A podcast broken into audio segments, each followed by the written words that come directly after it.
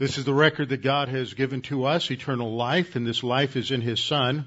He who has the Son has the life. He who does not have the Son of God does not have the life.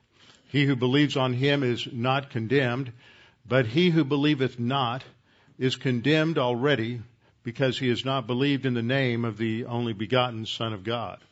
For there is no other name under heaven given among men whereby we must be saved. For by grace you have been saved through faith, and that not of yourselves. It is the gift of God, not of works, lest any man should boast.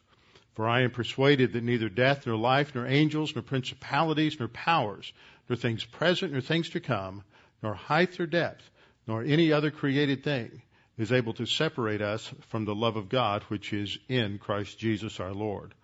For of him, and through him, and to him are all things, to whom be the glory forever.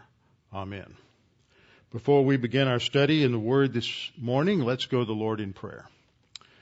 Father, we're thankful that we have your Word to instruct us as to how we are to have a relationship with you, that it is in your Word that we're told who you are and who we are. And we're told of all the provisions that you have made for us and all of your many grace blessings. And Father, it is in your Word that we come to understand how to think how to think as you would have us to think, how to think as you have created things, uh, thinking consistently with reality and not according to the fantasies generated by our sin natures. Father, as we study your word today, we pray that uh, we might come to a greater understanding of who we are in Christ and what you have provided for us in Christ and all that it means to be in Christ and and the fact that because this is our identity that it, it should change our the way we live, the way we think, and that we might um, recognize that we are in Christ, our life is hidden with Christ uh, in you, and that because of this, we have a totally different uh, perspective, orientation, identity than we ever had before. And we pray that as we study thing, these things this morning, that you would help us to understand them, and that God the Holy Spirit would help us to apply the principles we learn. In Christ's name, amen. We're in Colossians chapter 2. Colossians chapter 2, and as I pointed out the last uh, couple of times, the, this is the core section in this epistle.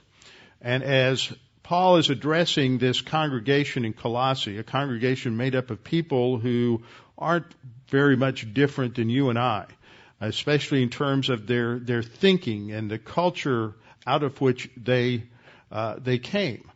Uh, the Greek culture, the Greco-Roman culture at that time, was not a whole lot different from the culture that we have in Western civilization today. It was a culture dominated by a variety of philosophies and a variety of religions. And the view was that they were all uh, fine and good. Whatever worked for you was okay. And um, as long as you found the religion that was uh, right for you, that's fine. If you had one, great. If you didn't have one, great. And there was not a sense within the culture of, of sin. And in the United States, we're living in what has been called the post-Christian or post-Christian era that is usually demarcated by the year 1963 because of a number of different things that happened in that year. 19, the early 60s saw a shift that occurred in terms of the worldview that dominated the the majority of Americans. And by worldview, I I mean a way of thinking about everything in the universe uh, whether it has to do with creation, whether it has to do with God, whether it has to do with our individual spiritual life. All of these are components within a person's worldview. It is how one views the world. And we can either view the world from God's perspective as revealed in His Word, or we can view the world from a variety of different perspectives that all comprise a human viewpoint look at the world. And it's one or the other.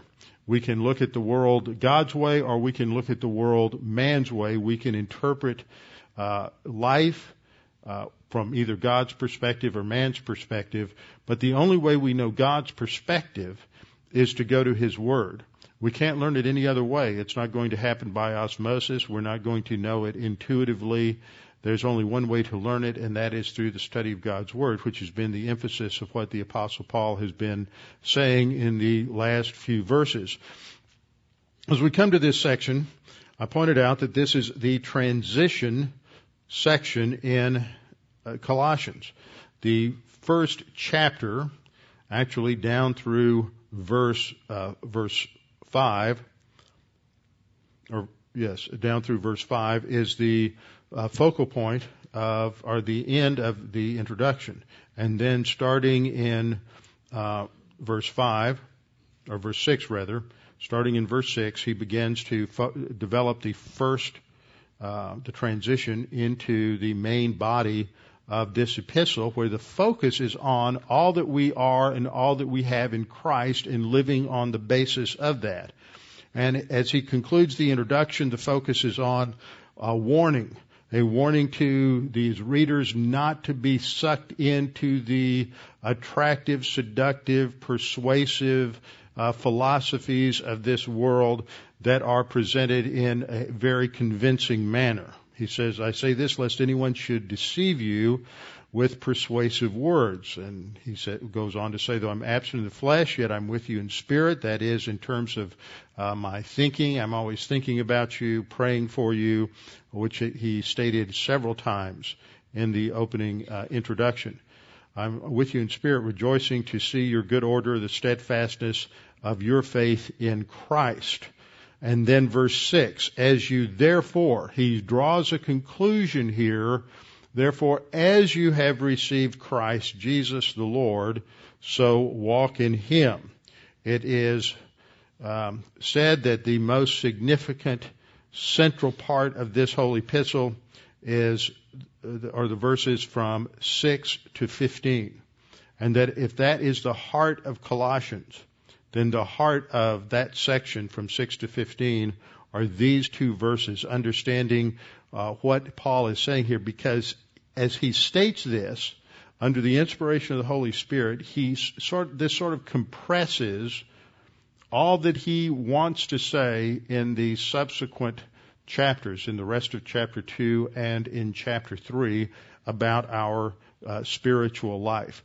But it's all grounded on these two verses, which is why I've taken some time to think through what uh, the Apostle Paul is telling us in these verses.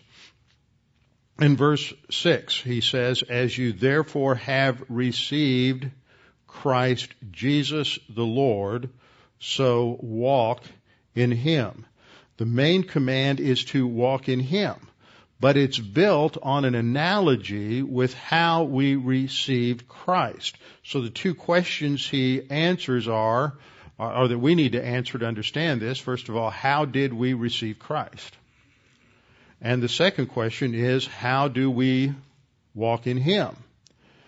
The answer we looked at last time is that we received Christ by believing the gospel message, believing that Jesus Christ died for our sins.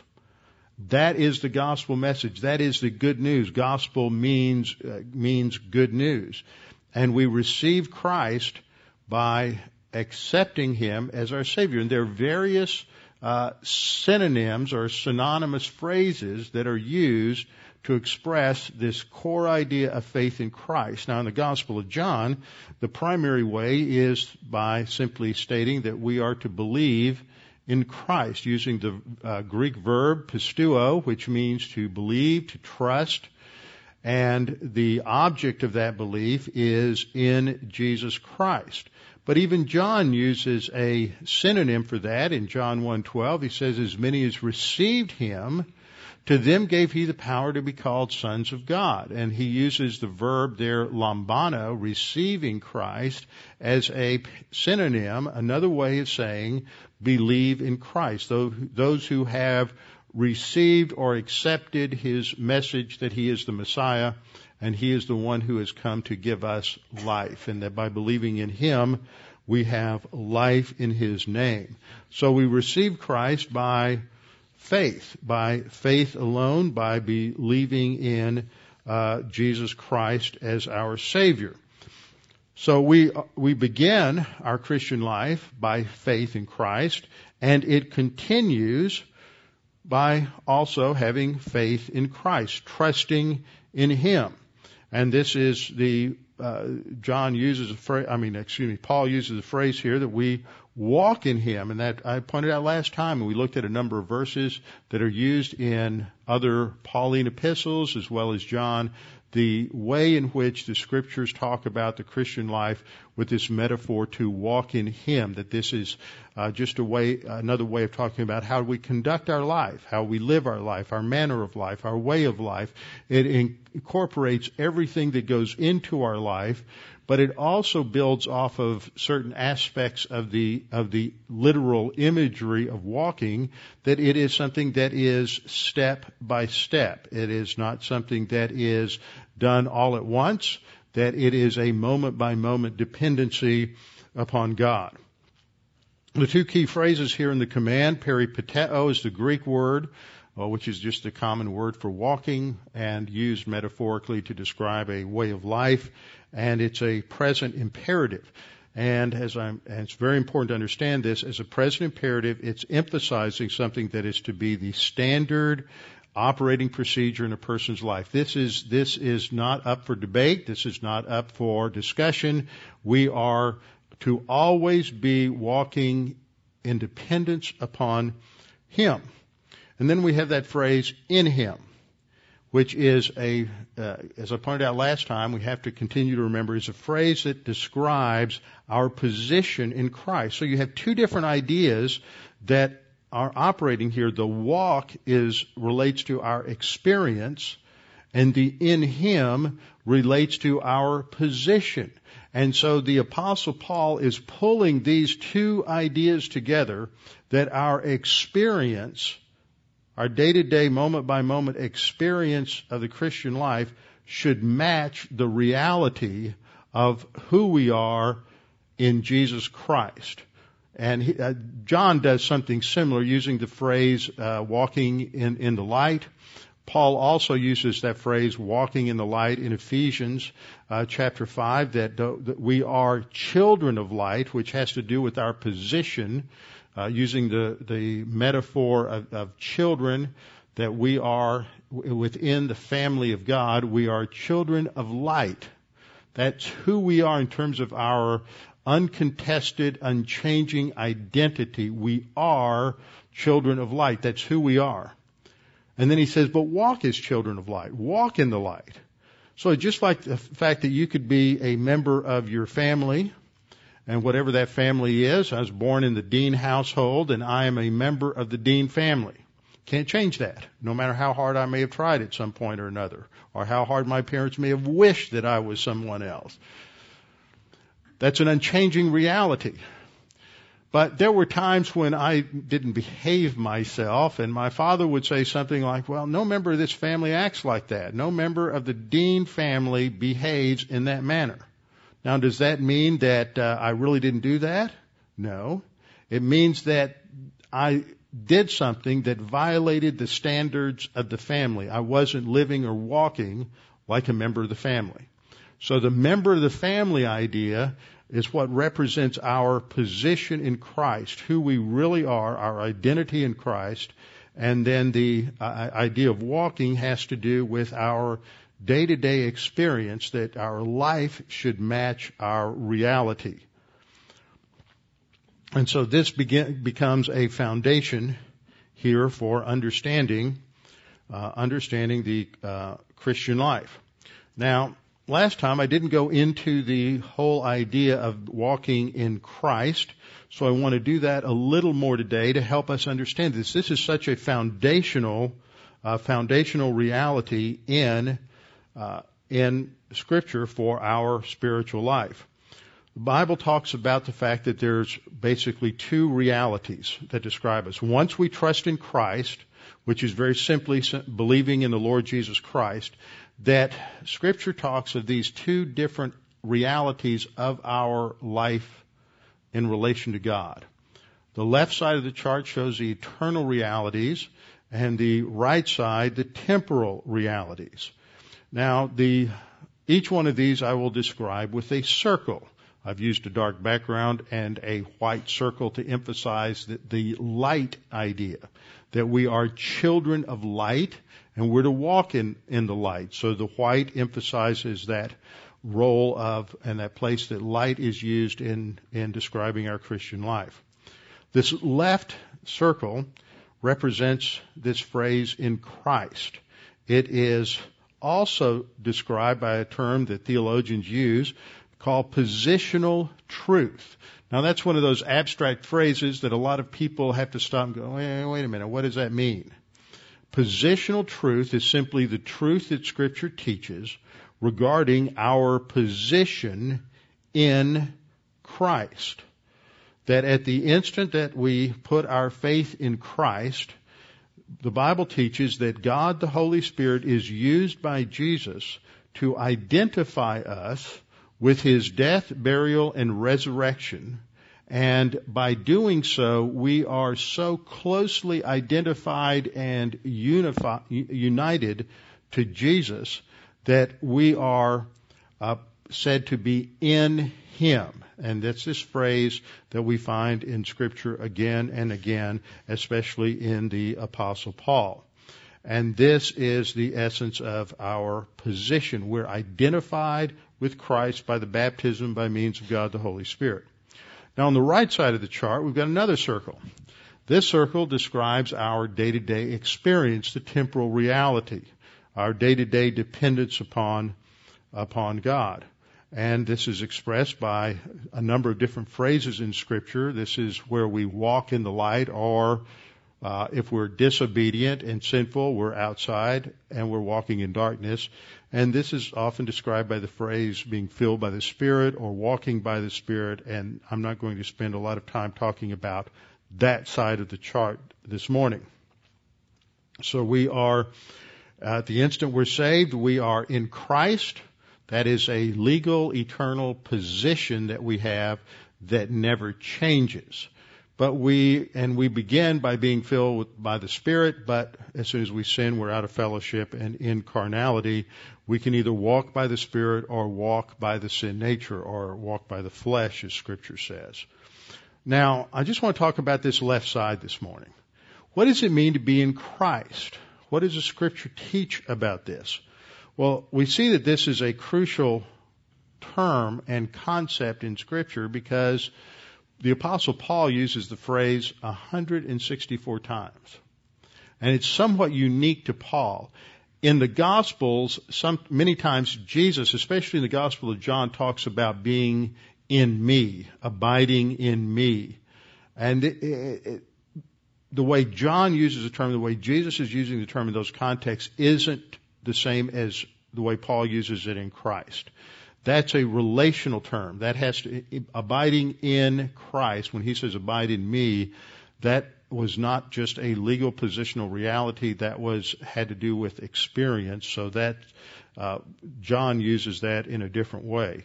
But for Paul, this is the key term for describing the believer's position uh, in uh, in Christ. Now, what's interesting about this is this was one of the key elements that was, or key theological uh, uh terms or ideas that was honed and refined by a man who lived at the near the beginning and middle of the 19th century by the name of John Nelson Darby. Darby, some of you know who he was. Darby was originally ordained as an Anglican. And he went to Ireland and he had a uh, ministry in Ireland where he was quite impoverished and became quite ill. And during the time that he was, was ill and convalescing, it forced him to spend a lot of time in the Word. And when he did that, he saw a lot of things that um, the solutions to a lot of things that had been troubling him. One of the things that he came to understand is what we usually think of when we think of Darby, and that is dispensationalism. A dispensationalism comes, or is, the word dispensation is used to translate the Greek word or, uh, oikonomia, which has to do with the way God administers his plan for mankind as we go through history, and that history is divided up into various epochs or ages that are administered by God in slightly uh, different ways. So that, just for example, in the Old Testament, uh, you would bring uh, literal animal sacrifices to the temple in order to worship God. But once Jesus Christ came, there are no more animal sacrifices. We don't worship at the temple. As Jesus said to the uh, Samaritan woman uh, in John chapter 4, there would come a time when we would not worship at a temple, but that we would worship, all would worship by means of the Spirit and by, by means of truth. So that shows that there is a distinction between what took place in the Old Testament and what is taking place now. God is administering His plan in different ways. So while Darby is well known for his emphasis on on dispensationalism and his systematic organization of those those doctrines. It's not that those ideas were new with him; they had been around uh, for for centuries. He did not invent the idea of dispensations, but what he did was to organize and systematize an understanding of dispensations that clarified things in ways that had never before been clarified.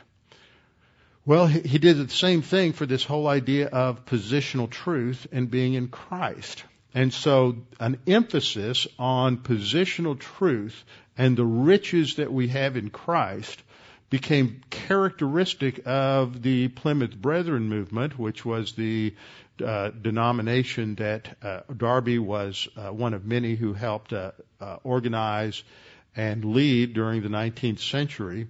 And so with the, that focus on doctrines related to positional truth, there, there's speci- uh, especially an emphasis on the study of books like Ephesians and Colossians because both of these epistles, which were written uh, very close to one another, also emphasize uh, this doctrine, the, the riches that the believer has in Christ, and how we are to live on the basis of those riches. Come to understand that we have uh, we have a spiritual bank account that has unlimited funds in it, and most of us are living like we've we're bouncing checks, and we need to learn to live in light of the fact that we have an unlimited spiritual bank account and not one that only has two or three pennies in it.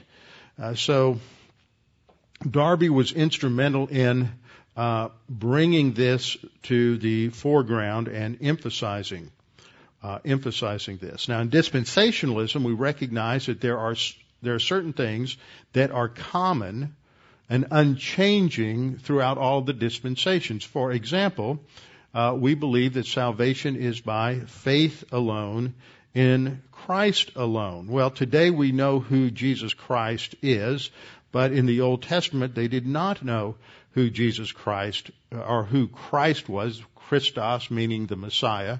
The Old Testament, they didn't know who the Messiah would be. So in the Old Testament, there was simply faith in the promise of God that He would provide a solution to sin and that this would come through the Messiah. But once Jesus came and presented himself as the Messiah of Israel and had all of the credentials that demonstrated that he was the uh, fulfillment of these Old Testament prophecies, that he was the Messiah, the Lamb of God who would take away the sin of the world, then once he went to the cross as the ultimate fulfillment of what all those sacrifices uh, pictured in the Old Testament, then after the cross, we no longer uh, we no longer have animal sacrifices, and we no, long, no longer look forward to God's provision of a Savior. We look back to a provision of the Savior who is specifically Jesus of Nazareth. And so we see that there is one thing that continues throughout all the ages that salvation is by faith alone in the Messiah, anticipated in the Old Testament, fulfilled uh, in, in the New Testament by the Lord Jesus Christ. In the Old Testament, their emphasis was on Israel, the descendants, the physical descendants of Abraham, Isaac, and Jacob. And God worked in and through the nation of Israel and the descendants of Abraham, Isaac, and Jacob. Yet in the New Testament, God has simply temporarily set aside Israel during this time, and he focuses on a new people of God called the church, comprised of Jew and Gentile. And so the church is comprised of all those who have put their faith in Jesus Christ. The church, universal, is also referred to as the body of Christ. And it is composed of all of those since the day of Pentecost in AD 33, all of those who have put their faith alone in Christ alone. In the Old Testament, only a few in Israel ever had any kind of relationship with God the Holy Spirit. In the Old Testament, the Holy Spirit was uh, in, in, the Holy Spirit endued only a few uh, people in Israel, those who were associated with the leadership of Israel. For example, the Holy Spirit gave skill or wisdom to uh, Bezalel and Aholiab as they were building and constructing the furniture for the tabernacle. Uh, the Holy Spirit worked in the life of Saul and David as kings of Israel, but we're not told that any other kings of Israel had that kind of relationship with God the Holy Spirit. The Holy Spirit worked in the prophets and the writers of Scripture, uh, which included some priests, but only for the purpose of revealing Scripture. The Holy Spirit empowered some of the judges and gave them the skill they needed to defeat the enemies of Israel. But at no time did God the Holy Spirit empower individual believers of any kind in relation to their spiritual life or spiritual growth. It was always task or function or responsibility related in terms of the leadership of the nation Israel. But in the New Testament, this completely changed. Every single believer, every one of us, from the moment we trusted in Christ, have a unique relationship with God the Holy Spirit that is for only church age believers. Tribulation saints will not have any ministry of God the Holy Spirit uh, in this sense. And then in the millennial kingdom, it's enhanced for Israel in other ways in relation to the new covenant as we've, as we've studied elsewhere. But in the church age, this age in which we live, one of the unique things that, that we have in relation to the Holy Spirit is what I described a minute ago, which is the baptism by means of the Holy Spirit that God, God the Son uses God the Holy Spirit to uh, cleanse the believer positionally at salvation, which is accomplished by identifying us with Christ's death, burial, and resurrection on the cross, and then we are united with Jesus Christ in a unique way that happens uh, at no other time in in history. So Paul emphasizes this that uh, 164 times. It, the phrase in Christ emphasizes our new identity. We're placed into Christ. It's related to our adoption within the royal family of God. We have a new identity, a new position. We have uh, a new inheritance. Paul says that we are heirs of God. And so we have this new relationship because we are united with Christ. There is a unity that we have with our Lord Jesus Christ that is not something we experience, but is nevertheless more real than anything that we can ever experience. And it is unique to this church age. And so we are to live in light of this. And we see this emphasis that Paul has here in, in Colossians. For example, in Colossians 2 3, in speaking of Jesus as he concluded the introduction, he said, It is in him, in whom are all the treasures of wisdom and knowledge. Getting knowledge and wisdom in Greco-Roman culture at that time had something to do with the mystery religions and having some sort of mystical experience with the deity and some sort of ecstatic uh, experience. They would go up into groves and they would uh, dance or pray or get drunk or various, depending on the mystery religion, there were various different ways in which they would have this special spiritual encounter with the god, whether it was uh, Dionysius or whether it was the uh, Cybele cult or whether it had to do with the uh, Eleusinian mysteries. It was always this kind of secret special knowledge that uh, the initiate had to go through and, and, and sort of jump through this spiritual hoop or have this special experience uh, before they could advance to the secrets of knowledge and wisdom. But what Paul says here is that in Christ, we have access to all knowledge and wisdom because it is in His thinking, uh, it's His thinking that is the origin of all knowledge and wisdom. And only by being in relation to Him do we have access to real wisdom and knowledge. In the next verse, he says that we are rooted and built up in Him. This is foundational to our being able to walk in Christ. We walk in Him, we are rooted and built up in Him. In Colossians 2.10, Paul says we are complete in Him. Nothing was left out. Christ is sufficient. We've been given everything. In Ephesians 1 3, Paul says that we have been blessed with every spiritual blessing in the heavenlies. Uh, Peter in 2 Peter 1 3 says that God has given us everything pertaining to life and godliness. Nothing's been left out. It's complete. We don't have to have an additional experience. There's no second work of grace. There's no getting some sort of secret to the Christian life that now we, we have more than we had before. It's all given to the believer uh, at the instant of our salvation by virtue of the fact that we are in Him.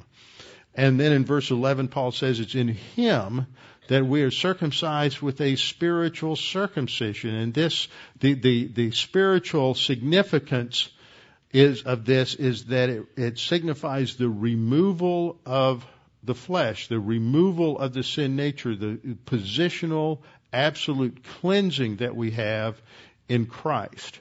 So that all sin has been taken care of. Sin isn't the issue anymore. The issue is growing in Jesus Christ. Now we still sin, and the solution to temporal cleansing or ongoing cleansing is 1 John 1 9, confessing our sin but it's grounded on this positional reality that we have been legally declared righteous and just because we possess the perfect righteousness of, of, Jesus Christ. So all of this is part of who we are, what we have in Jesus Christ. Now, verse 7 is going to begin to explain how we can walk in Christ. There's so many different metaphors or ways in which the walking metaphor is used. Walking in truth, uh, walking by means of love, walking by means of God the Holy Spirit. Uh, that that and each of those passages gives us uh, more information and other ways in which uh, the apostles describe how we do this. But right here we're focusing on what the apostle Paul says. In verse 7 he says, we are rooted and built up in him and established in the faith as you have been taught, abounding in it with thanksgiving. Now, as you read that in the English, whatever the English translation is, unless it's a little more amplified or expanded one, these words that I have underlined here, rooted, built up, established, and uh, abounding, are words that are a little bit nebulous, or ambiguous. They're translated that way intentionally because there's a certain amount of ambiguity in any language that is left up to the hearer, the listener, the reader to understand. And we, we all do that naturally. In English, if English is your first language, then you learn to do that and we pick up on these shades of meaning, these nuances. Typically, whenever we're having a conversation with anybody or reading a book, it doesn't really need to be broken out, broken down and spelled out to you.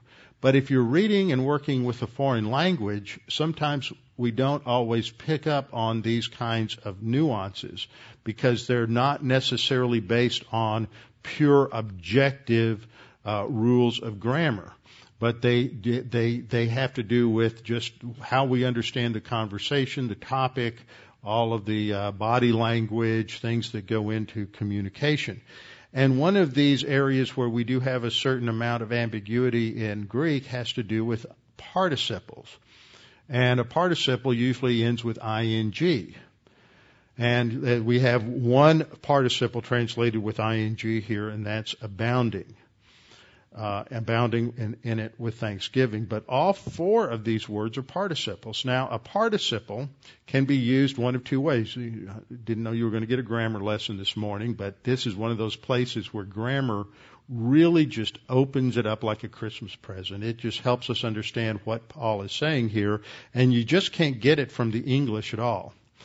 Um, in fact, the English kind of messes things up because if you look at that uh, first line, rooted, built up, and established are all translated in English by past tense verbs that look like they're all finite verbs and they're not. There's only one finite verb in the sentence and that's at the end of verse, verse 6 and that's walk in Him. It's a present imperative. That is a command to walk in Him. These four participles all say something. They're called adverbial participles because they modify uh, the main verb. They tell us something about how to walk in Christ. And we, so therefore we have to properly understand these participles. And sometimes we get frustrated and we think, well, why didn't the translators do it? Because a lot of different things go into it. And as Bob Thomas points out in his book on evangelical hermeneutics, the role of the translator in a published translation is to leave things like this at the same level of ambiguity that they have in the original language so that the pastor is the one who is interpreting the text to his congregation can help the congregation understand how this should be, uh, how, how you should interpret this and what it means.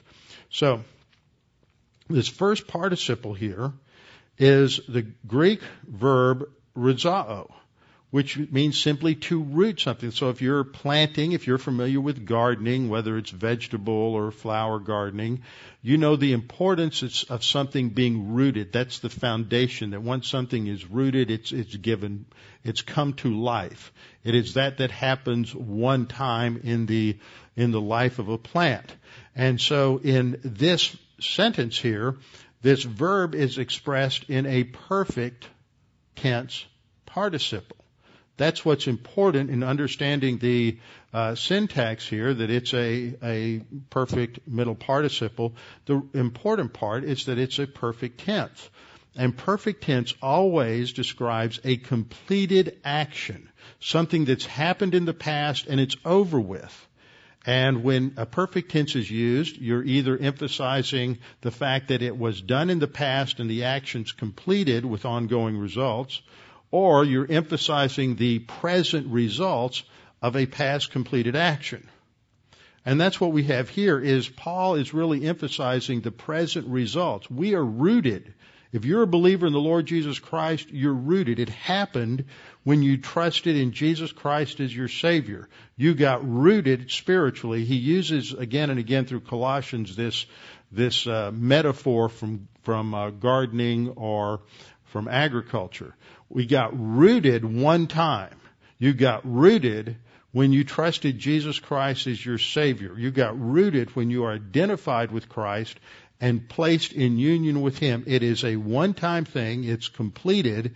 And Paul is talking about realizing now what we have and what took place at salvation, that we were, that we were rooted in Him. And that can't change. It can't be destroyed. Nothing, nothing changes that. So perfect tense emphasizes completed past action with an emphasis on these present re- results that we are rooted because this happened in the past. And then the next participle, though, uh, changes a little bit, and we get a hint of this. Ephesians 3:17 uses that root, I mean that that root word again. That, and in that passage, Paul says, that Christ may dwell in your hearts through faith, that you, and notice the translators, the New, New King James, continue to translate it as a, sort of a present tense idea, being rooted and grounded. Both of those words, rooted and grounded, in Ephesians 3:17 are perfect tense participles. and they're synonymous, being rooted, and, and the word there for being grounded is from a, from a verb that means to lay a foundation. So it, it uses the, the word grounding shifts from an agricultural metaphor to a construction metaphor. How many times do you lay a foundation when you're building a, a an edifice, a building, a house, whatever it is? You lay the foundation one time. So uh, being rooted, laying a foundation are two different ways of talking about the same thing. A one-time event that happened, that happened in Christ. So that's over with. Now we have to live on the basis of that. And so we say that uh, Paul, the way I would translate this at the bottom of that chart would be that Paul is saying, walk in Christ because you have already been rooted, or walk in Christ because you are now rooted. It, it almost brings in this causal idea. We can walk in Christ for this reason. We've already been rooted. But then the next word, built up, which shifts from a agricultural to a um, construction metaphor, is the Greek word ep oikodomeo. Oikodomeo is a word that indicates construction. Sometimes it's translated edification, and it has to do with building or building something up. Building, a, if you're building a skyscraper, you're building it one floor at a time. If you're building a house, you start with the first floor, go to the second floor, and then maybe a third floor, the roof. Uh, you start at the base and you move up, and it has to do with the, with when applied to the to life, to the Christian life, that we are building something spiritually in our soul, one thing at a time. And, and the end result is that we're, we're, and it, it's a metaphor for the fact that we're growing up or maturing as a, as a, as a Christian. So, but notice the grammar here. This is a present participle. Now, a perfect participle emphasizes completed action. But a present participle emphasizes action that's taking place at the same time as the main verb.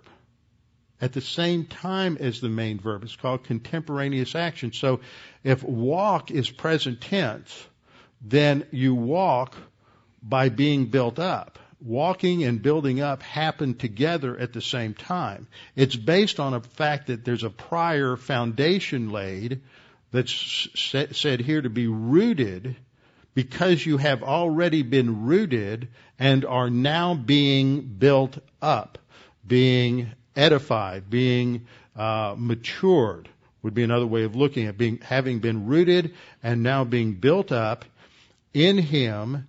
And then the next word and being established. This also is a present middle participle. So it happens at the same time as the main verb to walk. Now these uh, these participles, uh, built up, established, and abounding, I think are are participles of means. In other words, this tells us how we're to walk. We walk by being built up. We walk by being established or confirmed in something.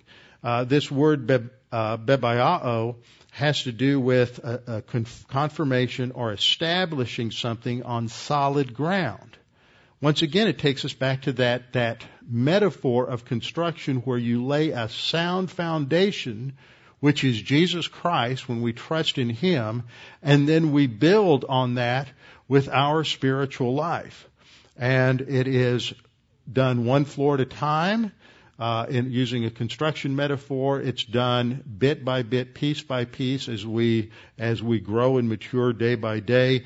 And it is uh, something that is the more we do it, the more uh, stable we become on that foundation. And then going along with this is the third, or, or excuse me, the fourth participle here, the third present tense participle, abounding in gratitude or overflowing in gratitude. So that something that goes along with spiritual growth is an increase in our appreciation for all that God has done for us and our gratitude. How important it is to express that thankfulness, to have a mentality of gratitude to God, being thankful for all that He has has done for us, all that He's given us, all that He's provided for us, the way in which we can trust in Him and rely upon Him, no matter what the circumstances uh, might be. So we walk on the foundation that is laid in Christ because we're rooted in that spiritual life. We're rooted in Christ. And then we build, we mature, we grow. And this is expressed through the, uh, through the participles of, of, um, having been uh, built up in Him, uh, being established or grounded uh, on something solid, confirmed on something solid, and notice that is in the faith. It is not, faith here is not talking about the act of believing. When it's used in this way, it's talking about what we believe. You're, we're grounded in the faith, which is a term that expresses all that we should believe as Christians.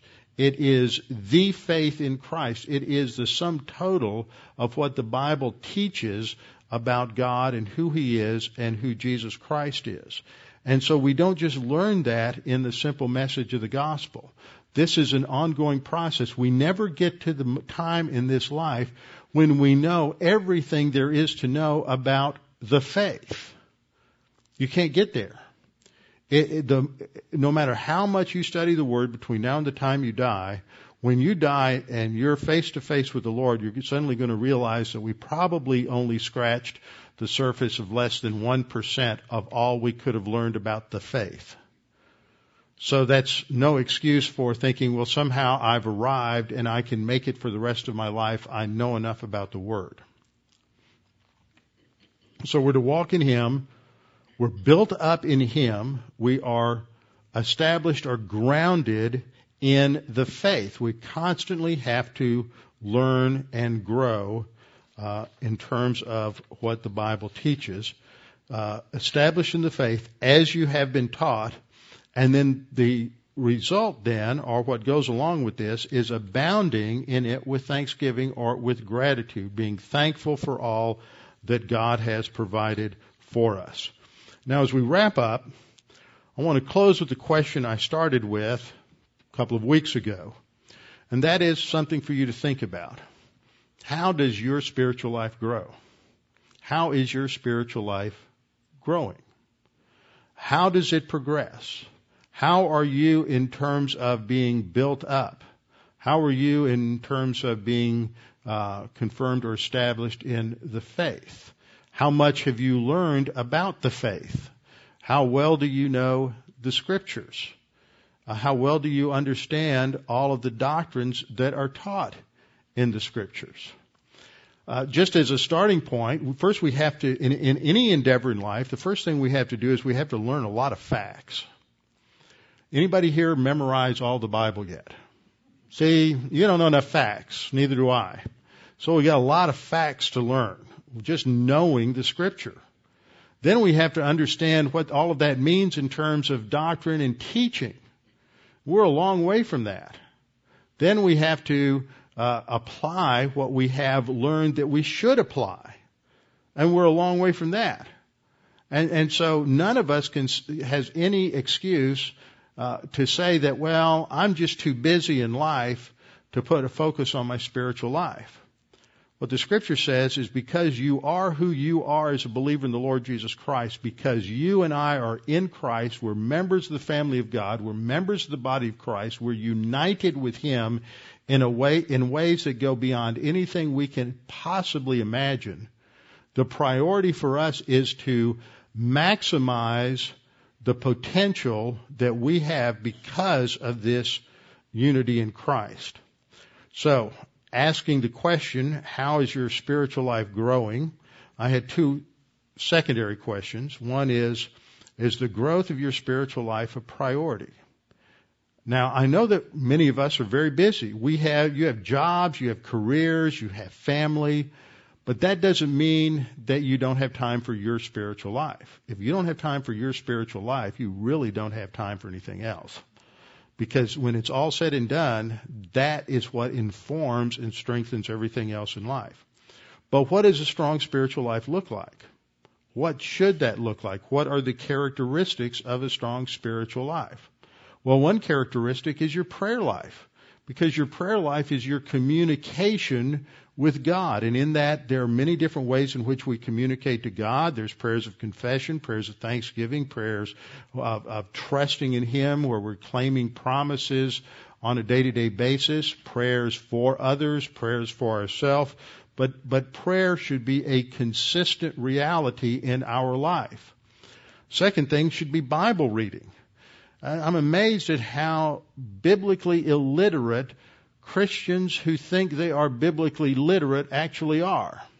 We come go to a Bible church. That means the Bible is supposed to be important to us. And yet, how many times in the last five years have you read through the Bible completely? Have you read through the New Testament completely? Have you even read through the book of Psalms in, in, in the last five years? We should be reading the scripture on a regular basis. If you just read three chapters a day, three or four chapters a day, you're going to read through the entire Bible in a, little more than a year. We should be reading our Bible just to know the basic data. Who's who, what's what, and where's where. Uh, then we have memorization. At least memorize half a dozen good uh, promises of God so that you can claim them when you're going through difficult times. But we should be memorizing Scripture.